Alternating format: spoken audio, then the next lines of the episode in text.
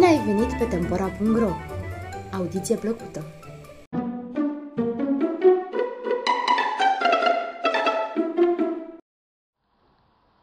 Mandarinul Purcel, poveste vietnameză Haku și Bantan erau prieteni din copilărie.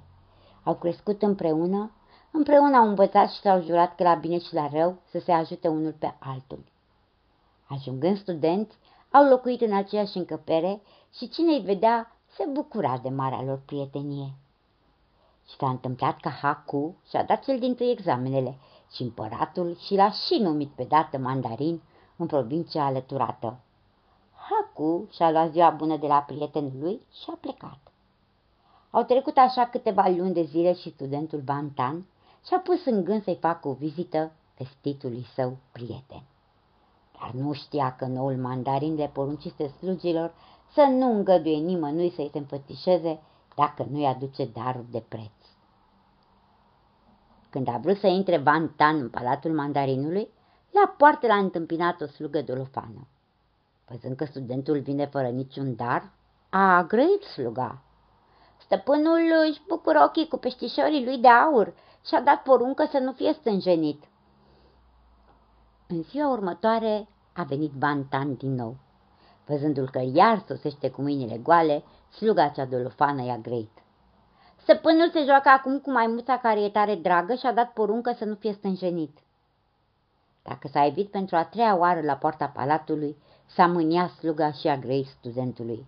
Stăpânul le deschide ușa numai celor care îi aduc daruri. Van Tan a ascultat cuvintele slugii și a răspuns. Bine, mâine voi veni cu ploconul.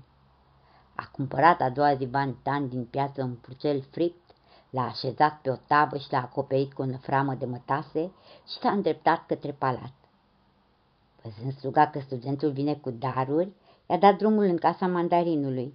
Mai mult a așteptat bietul student până să-i se ivească prietenul. Când s-a evit Hacu, studentul abia dacă l-a cunoscut.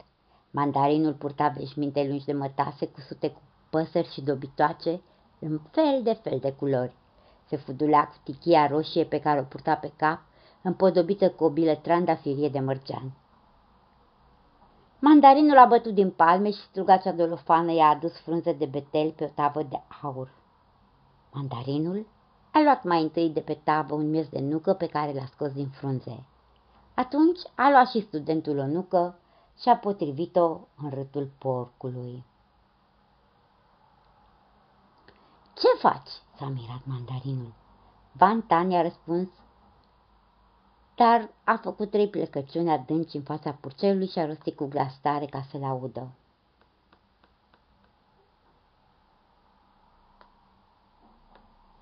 O, purcelule, primește mulțumirile. Nici prin gând nu-mi trecuse că ai asemenea puteri și că numai mulțumită ție mi-am putut vedea cel mai bun prieten. Grăind așa, Van Tan s-a răsucit pe călcâie și fără a-i arunca măcar o privire mandarinului stacojiu de rușine, a ieșit din palat. Nici când n-a mai încercat Vantan să întâlnească pe lacumul mandarin, dar de atunci toți supușii au zis între ei lui Haku, mandarinul purcel.